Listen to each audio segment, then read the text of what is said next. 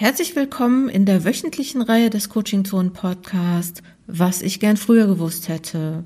Hier reflektieren Promovierte, was sie in oder nach ihrer Promotion gerne früher gewusst hätten und geben dir damit Impulse für deine Promotion.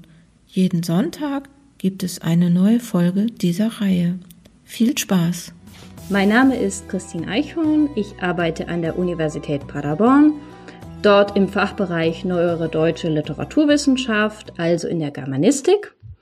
Promoviert habe ich mich 2013 in Kiel mit einer Arbeit zur Fabel der Aufklärung und ich habe mich letztes Jahr jetzt in Paderborn auch noch habilitiert und da über die literarische Moderne am Beispiel von Johannes R. Becher geschrieben und damit sind auch so meine wesentlichen Arbeitsschwerpunkte im 18. und im 20. Jahrhundert abgesteckt. Außerdem bin ich jetzt in den letzten Jahren auch in verschiedener Hinsicht nochmal hochschulpolitisch aktiv geworden. Diejenigen, die mir auf Twitter folgen, kennen vielleicht vor allem die Aktion 95 versus WissZeitVG, wo ich mit Amrei Bahr und Sebastian Kubon zusammen sehr aktiv und präsent bin gerade. Wenn man auf die Promotionszeit oder wenn ich da so zurückschaue, dann kann ich sagen, eine Sache, die immer sehr hilfreich war, war, dass ich wusste, was ich wollte und mich von diesem Ziel auch nie habe abbringen lassen. Also das ist auch so ein Rat, den ich, glaube ich, mitgeben kann. Beide der Themen, mit denen ich mich beschäftigt habe, also sowohl das Promotionsthema als auch das Habilitationsthema, sind ja Sachen, die etwas abseitig sind, so aus Perspektive der aktuellen Fachtrends. Und das hat auch zu manchmal etwas seltsam skeptischen Nachfragen geführt, also insbesondere dann eben von Leuten, die auch schon habilitiert waren oder schon auf Professuren saßen. Also da habe ich zum Teil so Dinge gehört wie, wer betreut denn sowas? Ja, oder kann das 3 Jahre lang interessant sein? Also das war da ist mir sehr viel Skepsis auch entgegengeschlagen. Ich hatte aber auch das Glück, dass ich einen Doktorvater hatte, der da alles mitgemacht hat und der das wirklich auch gut gefunden hat, wenn Leute ihren eigenen Weg gegangen sind. Da haben wir sehr gut zusammengepasst und mir war das auch wichtig, von Anfang an da irgendwo den Professorinnen und Professoren auch auf Augenhöhe zu begegnen. Also ich habe mich da eigentlich nie so völlig unterlegen gefühlt. Natürlich haben die einen gewissen Wissensvorsprung, aber ich glaube, es ist auch wichtig, sich immer vor Augen zu führen, dass das ja auch nur Menschen sind und die auch nur mit Wasser kochen. Und das, glaube ich, ist eine Sache, wo man sich nicht unnötig unter Druck setzen lassen darf bei allen Problemen, die da drin sind. Es ist natürlich so, dass das Wissenschaftssystem sehr stark zu einem Narrativ tendiert, das so die Selbstaufopferung in den Mittelpunkt rückt. Und das ist natürlich etwas, wogegen man sich auch wehren muss. Also ich finde, es ist ganz wichtig, dass man eben Prioritäten setzt und auch weiß und für sich definiert, wo die eigenen Grenzen sind. Ja, also ich halte es schon für wichtig, dass man für sein Thema brennt und da durchaus auch die ein oder andere Durststrecke in Kauf nimmt. Aber das sollte nicht zu Lasten der Dinge gehen, die einem wirklich wichtig sind. Oder man muss sich eben überlegen, was möchte ich eigentlich und was bin ich bereit dafür aufzugeben. Ja, also wenn man eine Familie gründen möchte, dann sollte man das eben nicht dafür aufgeben. Oder mir zum Beispiel sind auch der Schlaf und das Mittagessen sehr wichtig. Das sind 2 Dinge, die ich nie aufgeben würde. Und ich möchte auch irgendwann Feierabend haben. Und das habe ich immer getan, auch wenn viele Leute mir das nicht glauben, weil ich doch sehr produktiv bin. Aber ich achte eigentlich darauf, dass das nie diese Grenze überschreitet, wo es einfach nicht mehr geht. Und das ist etwas, was ich auch weitergeben möchte als Rat, da einfach sich zu überlegen, was möchte ich und was kann ich da tun und was bin ich auch bereit zu tun.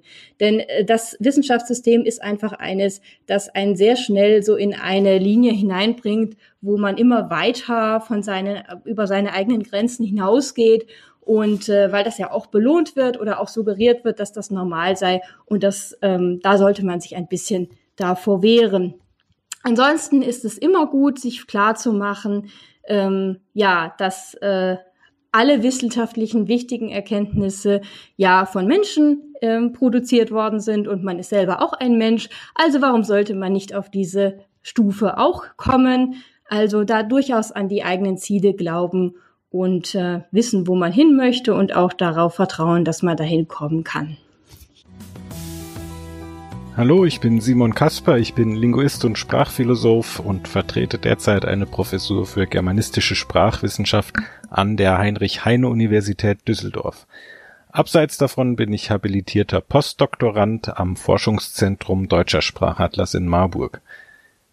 Wovor man mich vor meiner Promotion hätte warnen können, ist, dass es gar nicht mal so clever ist, sich mit eigenen theoretischen Ideen außerhalb der gängigen wissenschaftlichen Paradigmen zu positionieren. Was heißt das? Es gibt in vielen wissenschaftlichen Disziplinen ziemlich klar vorherrschende Arten, darüber zu denken, was überhaupt ein wissenschaftliches Problem ist und wie bzw. auf welche Weise wissenschaftliche Probleme zu lösen sind. Und solche Denkweisen oder Paradigmen können sich in relativ großen Abständen auch ändern, aber meistens halten sie mehrere Jahrzehnte an. Und anders als man es vielleicht denken könnte oder sich auch wünschen würde, werden Abweichungen von solchen fest verankerten Denkweisen, so originell und gut begründet sie auch sein mögen, von der wissenschaftlichen Community selten honoriert. Wissenschaftliche Communities sind auch soziale Gruppen, das heißt, sie funktionieren auch wie soziale Gruppen. Das heißt, es gibt Einschluss- und Abgrenzungsaktivitäten, es gibt Loyalitäten, es gibt Autoritäten und Autoritätsglauben, es gibt wissenschaftliche Sozialisierung in bestimmten Untergruppen und Unkenntnis über andere solcher Gruppen. Was ich Promovierenden wünsche, ist trotz allem mutig zu denken, aber durchaus auch sich keine Illusionen darüber zu machen, welche Wirkung das entfalten wird. Hallo, ich bin Dr. Stefanie Paflack. Ich habe an der Universität Bamberg promoviert. Ich bin Soziologin. Meine Fragestellung war, warum Non-Profit-Organisationen mit Ehrenamtlichen zusammenarbeiten. Heute arbeite ich als Referentin an der Universität Hamburg. Was ich vor meiner Promotion nicht wusste, aber gerne gewusst hätte, ist, wie wenig an dem Brimborium dran ist, den manche promovierte Kolleginnen und Kollegen um ihren eigenen Promotionsstatus gemacht haben. Am Ende ist ein Promotionsverfahren ein sehr geregeltes Verfahren, auf das man 3, 4, 5, 6 Jahre hinarbeitet, bei dem man arbeitet und im Idealfall auch das in enger Zusammenarbeit mit dem Promotionsbetreuer oder der Promotionsbetreuerin. Das Verfahren ist von Unsicherheiten geprägt. Man weiß natürlich nicht, ob die eigene Forschung dahin führt, wo man es gerne hätte. Man weiß nicht, ob man gut durch diese Zeit kommt, ob die Finanzierung stabil bleibt. Also viele Dinge weiß man nicht. Aber am Ende ist es doch ein recht einfaches Verfahren, das man zu großen Teilen selbst in der Hand hat. Und all das, was promovierte Kolleginnen und Kollegen vorher an Horrorstories über ihre eigene Promotionszeit erzählt haben oder aber auch an Glanztaten, wie sie hier und da auftriumphierten, all diese Erzählungen ordnen sich nach und nach einfach in das Normale ein. Was ich vorher auch nicht wusste und ich weiß gar nicht, ob ich das hätte wissen wollen, es hat mich auf jeden Fall positiv überrascht, wie groß dann doch der fachliche Mehrwert ist, der Mehrgewinn, das Tief-Einsteigen in das Thema, in das Fach nochmal tatsächlich im Vergleich zu dem, was man vorher hatte. Ne, man startet ja mit so einer Forschungsfrage, das habe ich auch getan. Man weiß vielleicht auch schon ganz viel, man hat ganz viel gelesen zu dem Thema und plötzlich fokussiert man sich 3 Jahre lang auf dieses Thema, auf den angrenzenden Bereich, auf bestimmte Theorien und Methoden. Und ich hatte keine Vorstellung davon, wie weit und tiefgehend meine Kenntnisse bis ins letzte Detail dann einmal auch werden würden. Gleichermaßen viele Dinge, ich habe in der Soziologie promoviert, viele Dinge hat man dann aber auch tatsächlich bis auch zum Ende der Promotion nicht letztendlich verstanden und auch viele Theoriemodelle, bei denen auch mancher gut informierte Viertsemester auftriumphiert würde, die hat man auch bis zum Ende der Promotion marginal gestreift und da reicht's dann für ein informiertes Gesicht.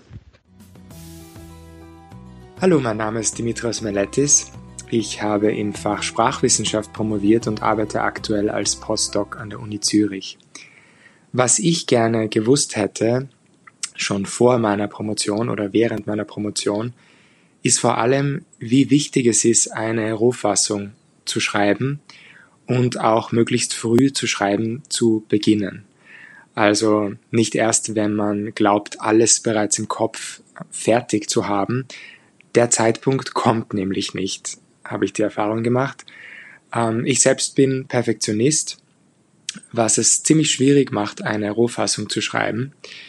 Aber es gibt da einige Tricks, zum Beispiel einen, den ich sehr gern habe, ist in Word die Rechtschreibprüfung auszuschalten und dann die Schriftfarbe auf weiß zu ändern, sodass man nicht sieht, was man schreibt und dann einfach zu schreiben. Ja, das ist so ein Trick von mir. Ein anderer ist, mit meinem Smartphone, mit der Aufnahmefunktion aufzunehmen, während ich quasi ein Kapitel spreche. Also im Sprechen ist man weniger gehemmt, achtet noch nicht so auf Formulierungen und so weiter und kann einfach den Inhalt rausbringen. Und das Ganze kann man dann nachher anhören und abtippen und hat so auch eine Rohfassung, mit der man dann weiterarbeiten kann. Und wenn man dann einen Text hat, mit dem man arbeiten kann, dann nimmt es ein wenig auch den Druck. Und ganz wichtig, es leert auch den Arbeitsspeicher. Wenn man das Gehirn als Arbeitsspeicher sieht, dann muss es immer wieder geleert werden, damit Platz für Neues da ist, für neue Gedanken, neue Verknüpfungen. Und so habe ich auch gelernt, dass Schreiben Denken ist. Schreiben ist nicht nur Niederschreiben von Produkten, die schon fertig sind im Kopf, sondern im Schreiben denkt.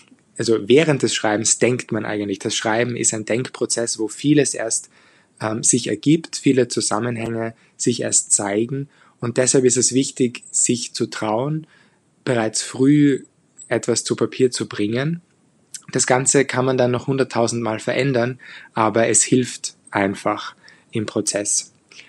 Und was ich noch gelernt habe, was ich vielleicht anderen Leuten sehr gerne mitgeben würde, ist, dass alles, was man macht, quasi produktiv ist.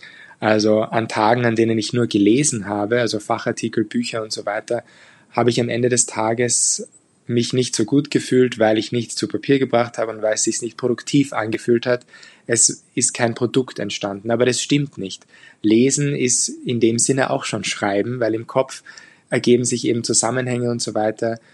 Und ja, aber auch Pausen, auch andere Dinge, die man für sich tut, das zählt auch zur Produktivität, weil man kann nicht produktiv sein, man kann nicht weitermachen, wenn man sich nicht selbst ab und zu das gönnt, dass man eine Pause macht zum Beispiel, andere Dinge macht, die nichts mit der Dissertation, mit der Promotion zu tun haben. Man soll einfach nicht so streng mit sich sein und eine Balance auch finden.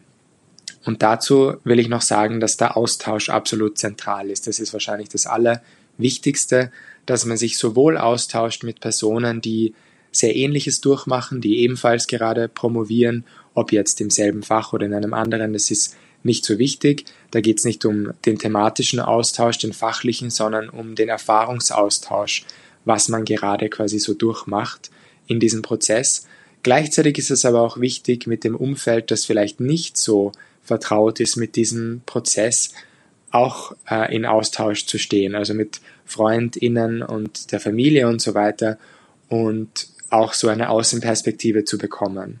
Es kann übrigens auch als letzter Tipp noch sehr helfen, mit solchen Personen, die nichts mit der Wissenschaft oder dem Thema zu tun haben, über das Thema zu sprechen, weil da muss man es wirklich runterbrechen auf den Kern und findet immer wieder dann die Begeisterung, die man am Anfang und hoffentlich noch immer empfindet für das Thema, warum man überhaupt begonnen hat, an diesem Thema zu arbeiten.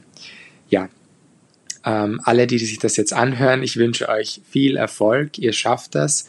Ab und zu wirkt es wie ein Berg, den man nicht erklimmen kann, aber man kann ihn absolut erklimmen. Es ist schaffbar und ja, es fühlt sich dann super an. Aber auch der Prozess ist wunderbar bis dahin, also genießt ihn. Ciao. Hallo, mein Name ist Anke van Kempen. Ich bin Professorin für Unternehmens- und Technologiekommunikation an der Hochschule für Angewandte Wissenschaften in München.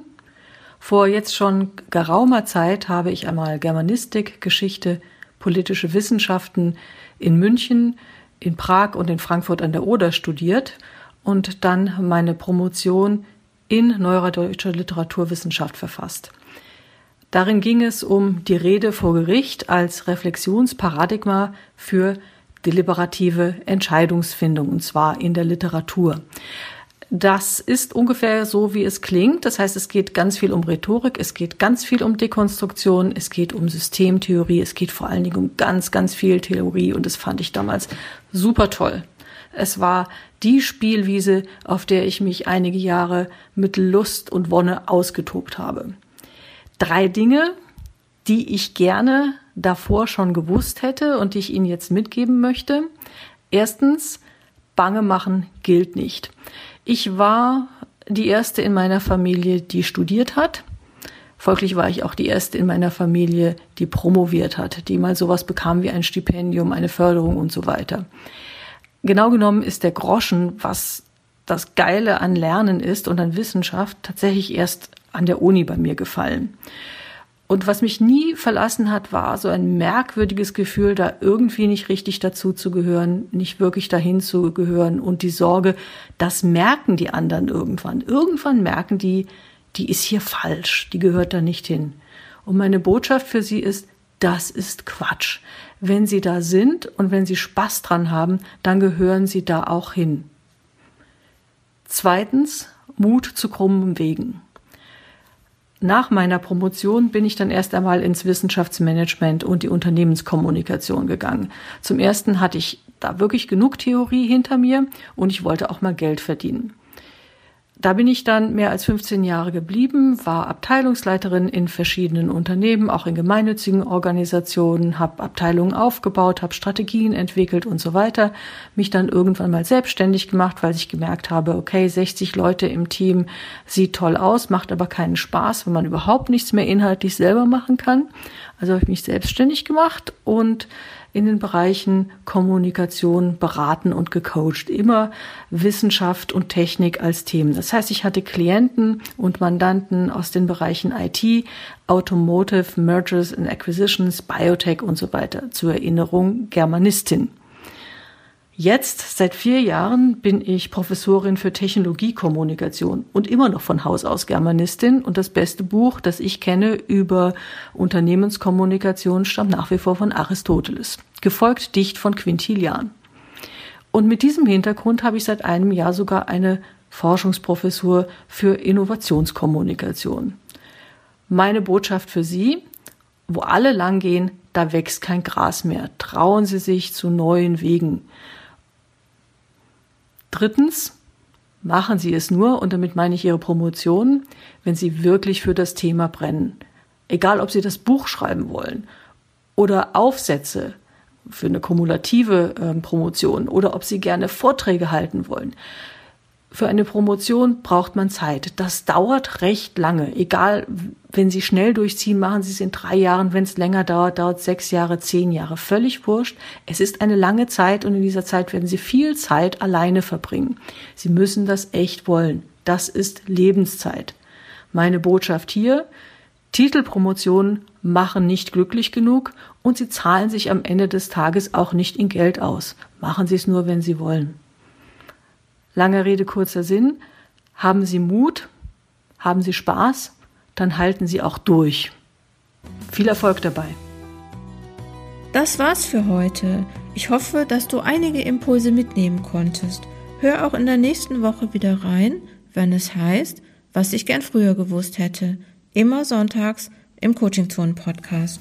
In der Zwischenzeit kannst du gerne im Blog vorbeischauen, den Newsletter abonnieren oder uns auf unseren Social-Media-Kanälen besuchen. Komm gut voran, deine Jutta Wergen.